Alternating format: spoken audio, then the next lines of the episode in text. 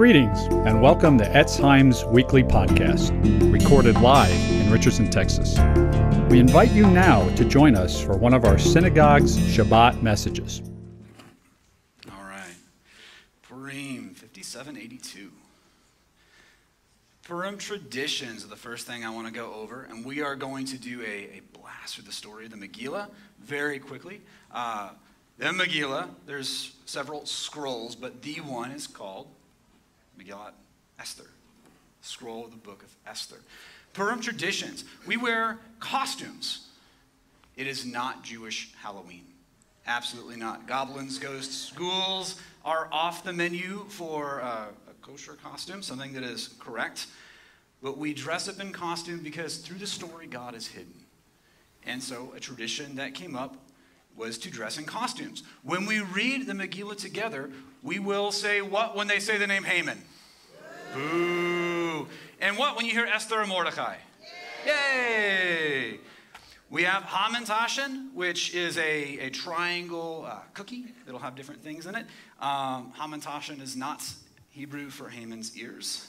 Uh, that's, that's Nehaman. That is not what Hamantashen means. We give gifts, and that is listed in the book, at the end of the Megillah. It describes how this was set into law after this. It was common tradition after the events in the book of Esther that Purim was a national holiday every year, and that what was meant to destroy us was now a gift giving holiday of they tried to kill us and we won, let's eat. It's common to give to charity at Purim as well, and parties and just things that are fun. So let's talk about the book of Esther. If you haven't read it very recently, then you should have, because Purim was two days ago. But in the book of Esther, we begin in chapter one where the king is throwing an extravagant party. He has an enormous party, and by the way, the Megillah is very kind to King Ahasuerus. The rabbis discuss how his kindness wasn't always great, that his drunken raves that he would throw would at times possibly involve him putting on what the priests' garbs were that were stolen from Jerusalem and taken by the Babylonians and then captured by the Persians, and that he would dance around in those. So while the Megillah is very kind to him at times, he wasn't necessarily the best of guys, and he most likely was not the hopeless romantic many movies portray him to be. At one point, he demands that Queen Vashti come to him wearing her crown. And that is very suggestive, as in only her crown. She refuses, and he banishes her. Then he laments, Oh, what have I done?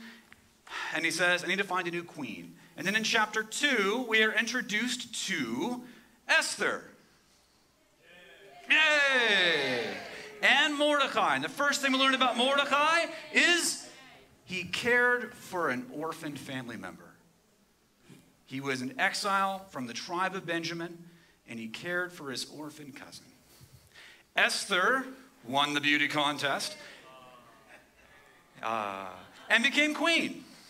Shortly after that, we have these two palace guards, Bigthan and Teresh, who have a plot to kill the king, and Mordecai. Oh, come on. Mordecai.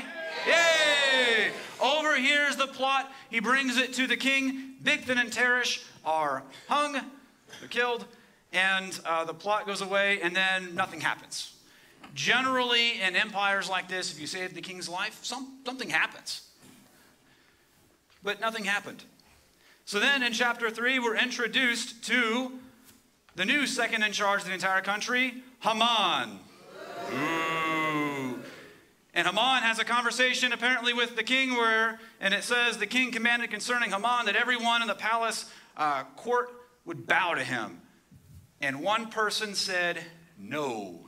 Mordecai. Yay! So Haman decides the reasonable thing to do because Mordecai refused, and Mordecai is a Jew that he had to have all of the Jews killed. We, we can boo that, even though I didn't say Haman there. Boo.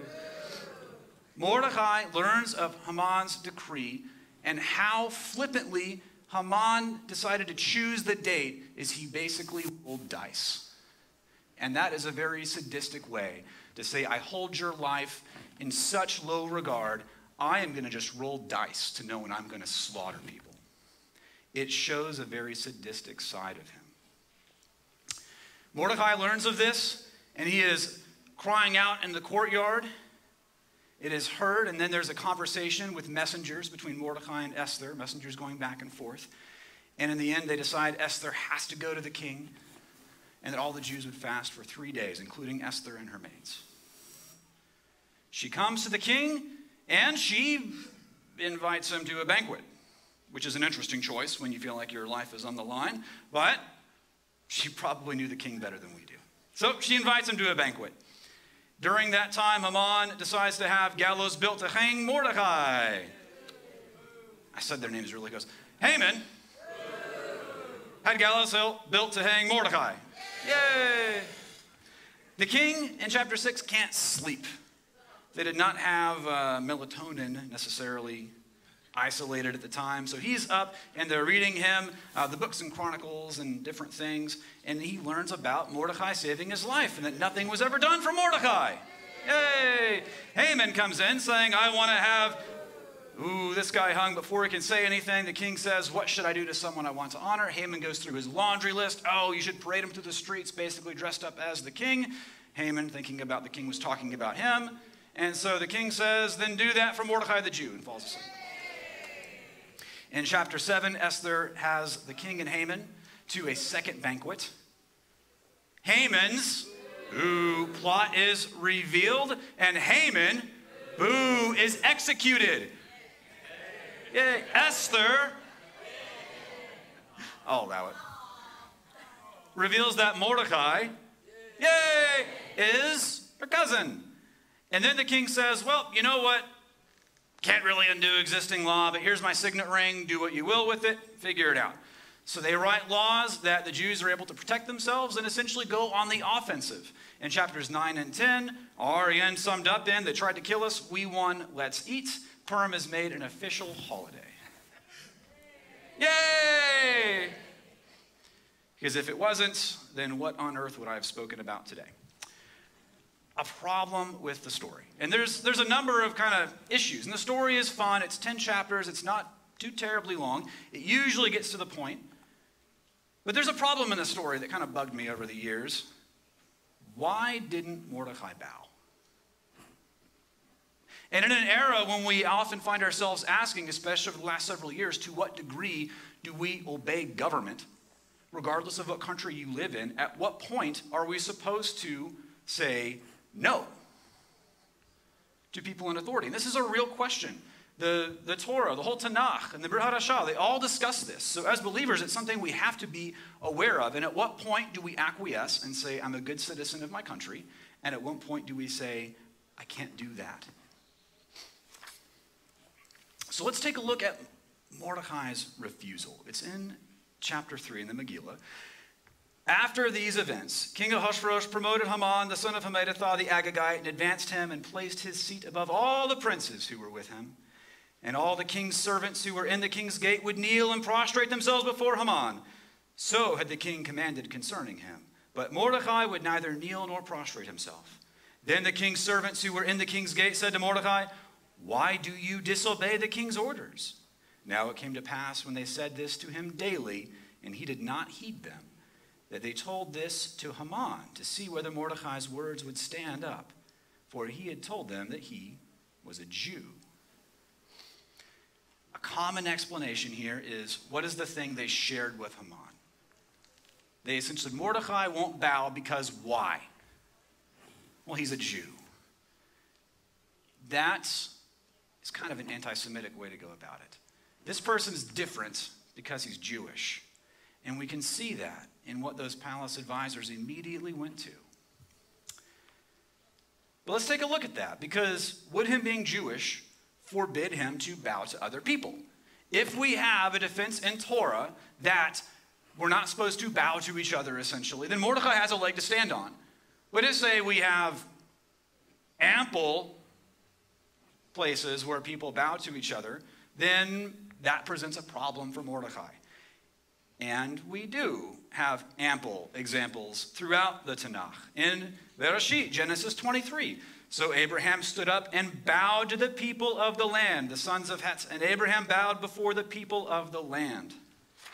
In Bereshit 27, Isaac is blessing Jacob. Yitzhak blessings Yaakov. May people serve you and nations bow to you. Be master of your brothers, and may your mother's sons bow to you.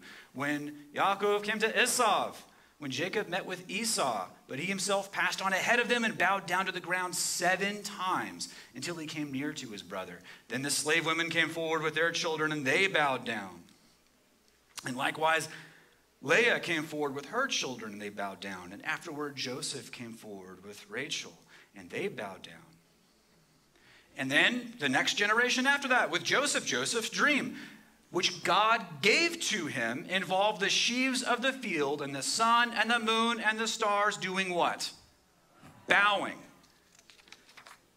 And then when you fast forward just a few generations before Mordecai, in Daniel chapter 2, King Nebuchadnezzar fell on his face and prostrated himself before Daniel. And after that, it talks about how he was going to offer up essentially a drink offering and a libation, which seems awfully close to not just showing deep respect, but worship.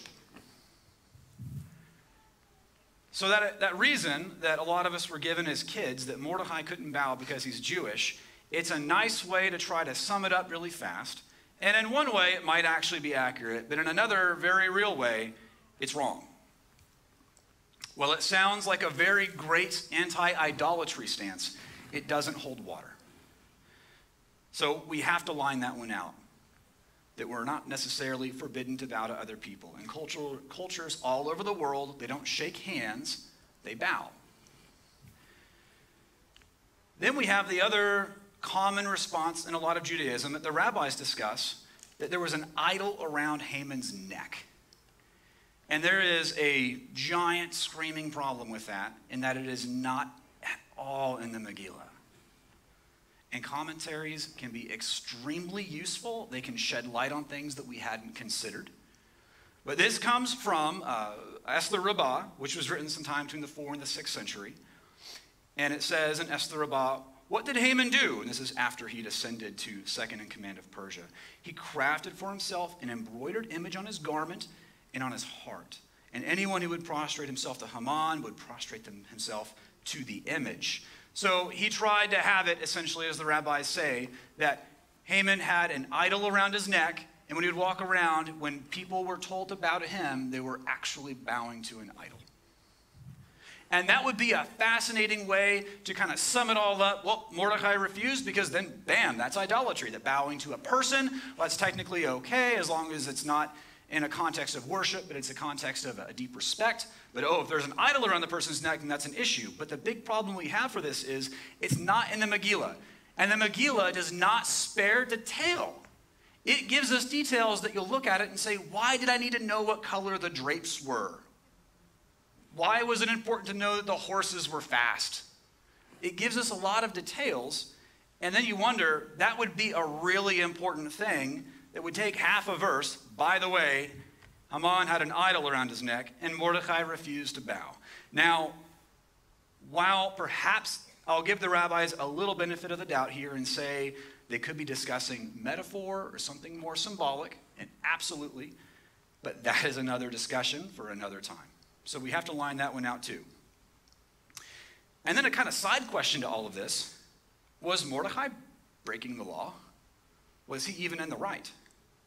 If there's no command in Torah to not bow, and there's no idol around Haman's neck, then was Mordecai in the right or in the wrong? And if it's a king's command and we're told to make every reasonable effort to stay on good terms with local authorities, with our government, Rav Shaul writes in Romans 13 every person is to be subject to the governing authorities, for there is no authority except from God, and those who exist are established by God.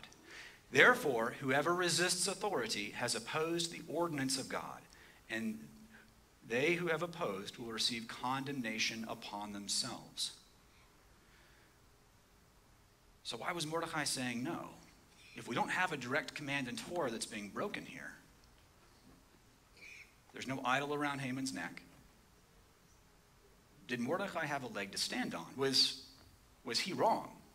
Now, Rav Shaul, the Apostle Paul, wrote Romans 13 in a context of the gospel being spread throughout all of Europe, and Rome being the capital of the Roman Empire. There might have been a problem with news of the Messiah coming to the believers in Rome. And Roman authorities might have been a tad concerned that that would cause some kind of rebellion to rise up. So, in his letter to Rome, Rav Shaul specifies that you are to stay on good terms with the government, and not one bit of what I'm writing to you means that you need to start uprising. So, Rav Shaul put those implications to rest. But the words still stand. And this is not a foreign concept to Judaism, by the way. The Talmud discusses that we're to obey the local laws, generally speaking. Judaism has a general principle that you are to obey the law of the land. And then we have another glaring issue. What about Joseph? He was second in command of Egypt. And we read in Bereshit 41. Then Pharaoh took off his signet ring from his hand and put it on Joseph's hand and clothed him in garments of fine linen and put on a gold necklace around his neck and had him ride in his second chariot. And they proclaimed ahead of him, Bow the knee, Avrech. And he placed him over all the land of Egypt. Moreover, Pharaoh said to Joseph, Though I am Pharaoh, yet without your permission no one shall raise his hand or foot in all the land of Egypt. Why was this okay for people to bow to Joseph? second in charge of Egypt, but not Haman. Why did Mordecai say no? And if we can't isolate that, then that becomes a big problem. Because then, when we feel like government is reaching or we're asked to do something that's a little uncomfortable, when do we know when to say no and when do we know to acquiesce? So, how was it okay for Joseph? But Mordecai said no. And if Mordecai were back in Joseph's time, would he have been the guy in Pharaoh's court saying, No, I refuse? So, what was Mordecai's rationale? The king gave a command to bow to Haman. Right? Maybe. Let's take a look at that. Maybe. Esther chapter 3. All the king's servants who were at the king's gate bowed down and paid homage to Haman for so the king had commanded concerning him. But Mordecai neither bowed down nor paid homage. Let's take a look at that exact Hebrew. Kichen tziva lo hamelech. Literally, for so the king commanded him. And that puts it a little more in the context of what might have been a private conversation. We're never given that this was an actual written decree given out, it was never passed into law it sounds a lot more like the context of a private conversation being had between Haman and Mordecai. And we can also see that when Haman brings the issue to the king, that he wants to have all the Jews exterminated. If Mordecai were actually breaking a written law, he would have had an exact legal precedent to bring up. But he didn't. Haman doesn't bring it up. He circumvents it because his ego is being bruised because there's this thing he wants. He wants everyone to bow to him like they bow to the king. And it's something he's stomping his feet and demanding. We see an indication here this was not a real enforceable law. And the rabbis pick up a little bit on this that Haman really wanted it. He desired it and he craved it.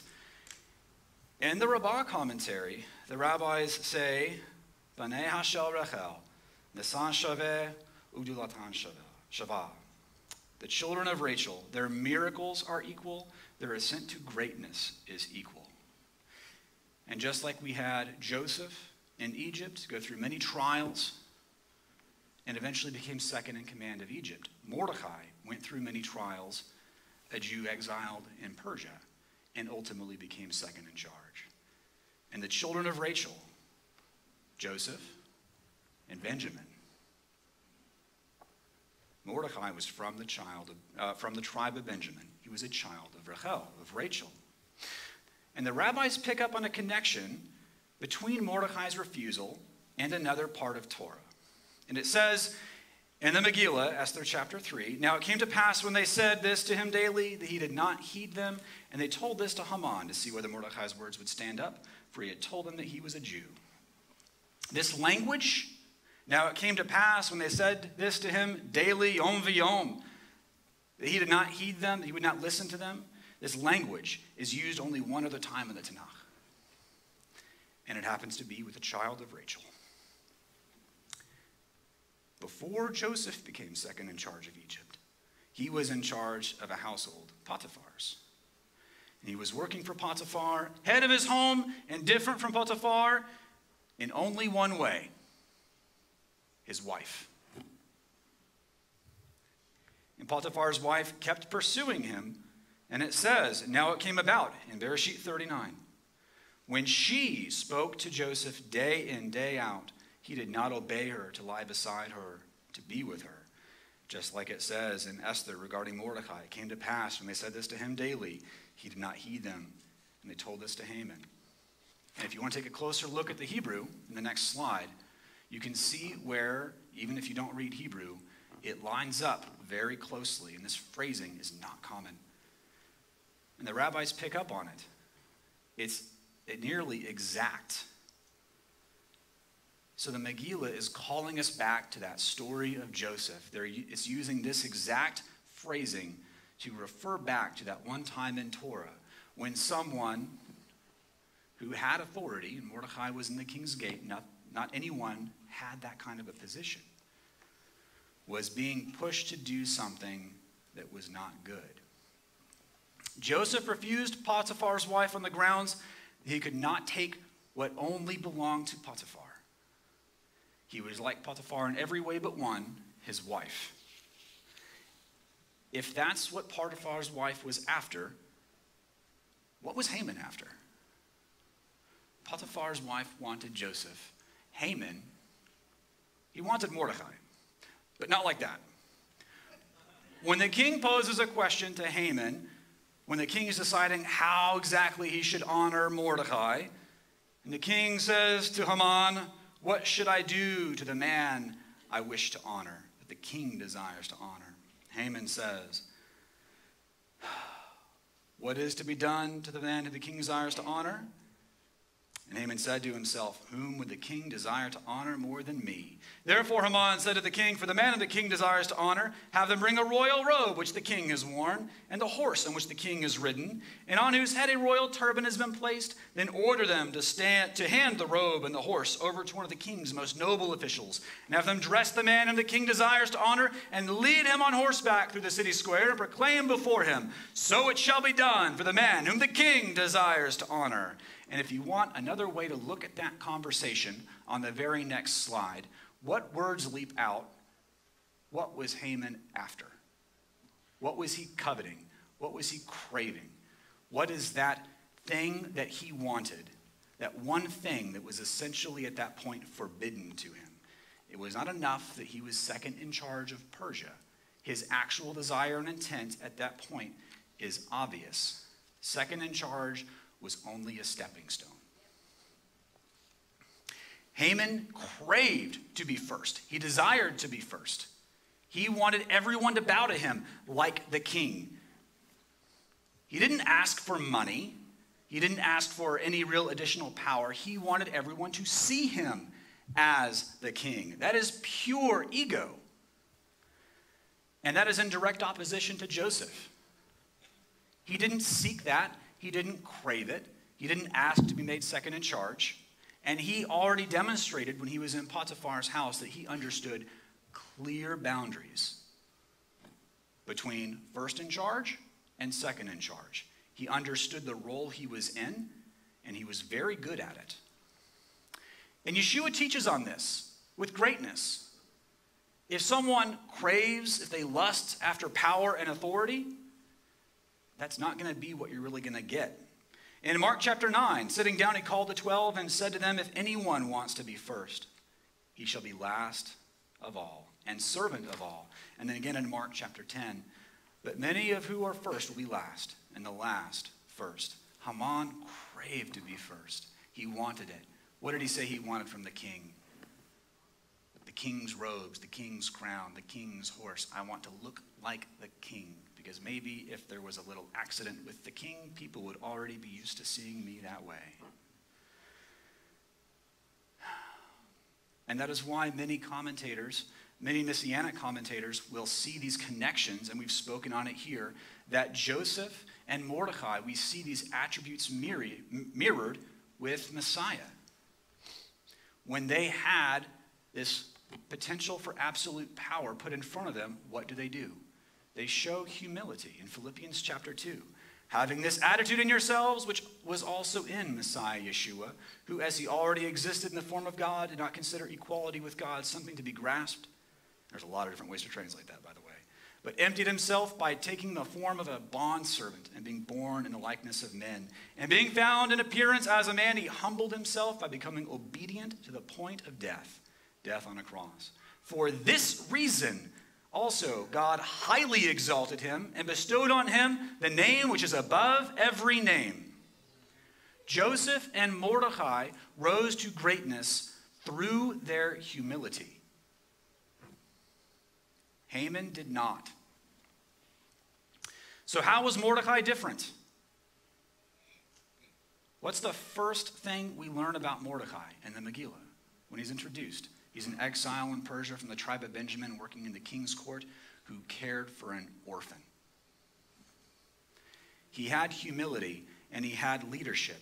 He had loyalty to his king. Not the fake kind of loyalty where you just make sure you look loyal, like Haman had. He had a true loyalty, which meant even if he looked like he was being disobedient, because yom v'yom, every day, they were bugging him about this.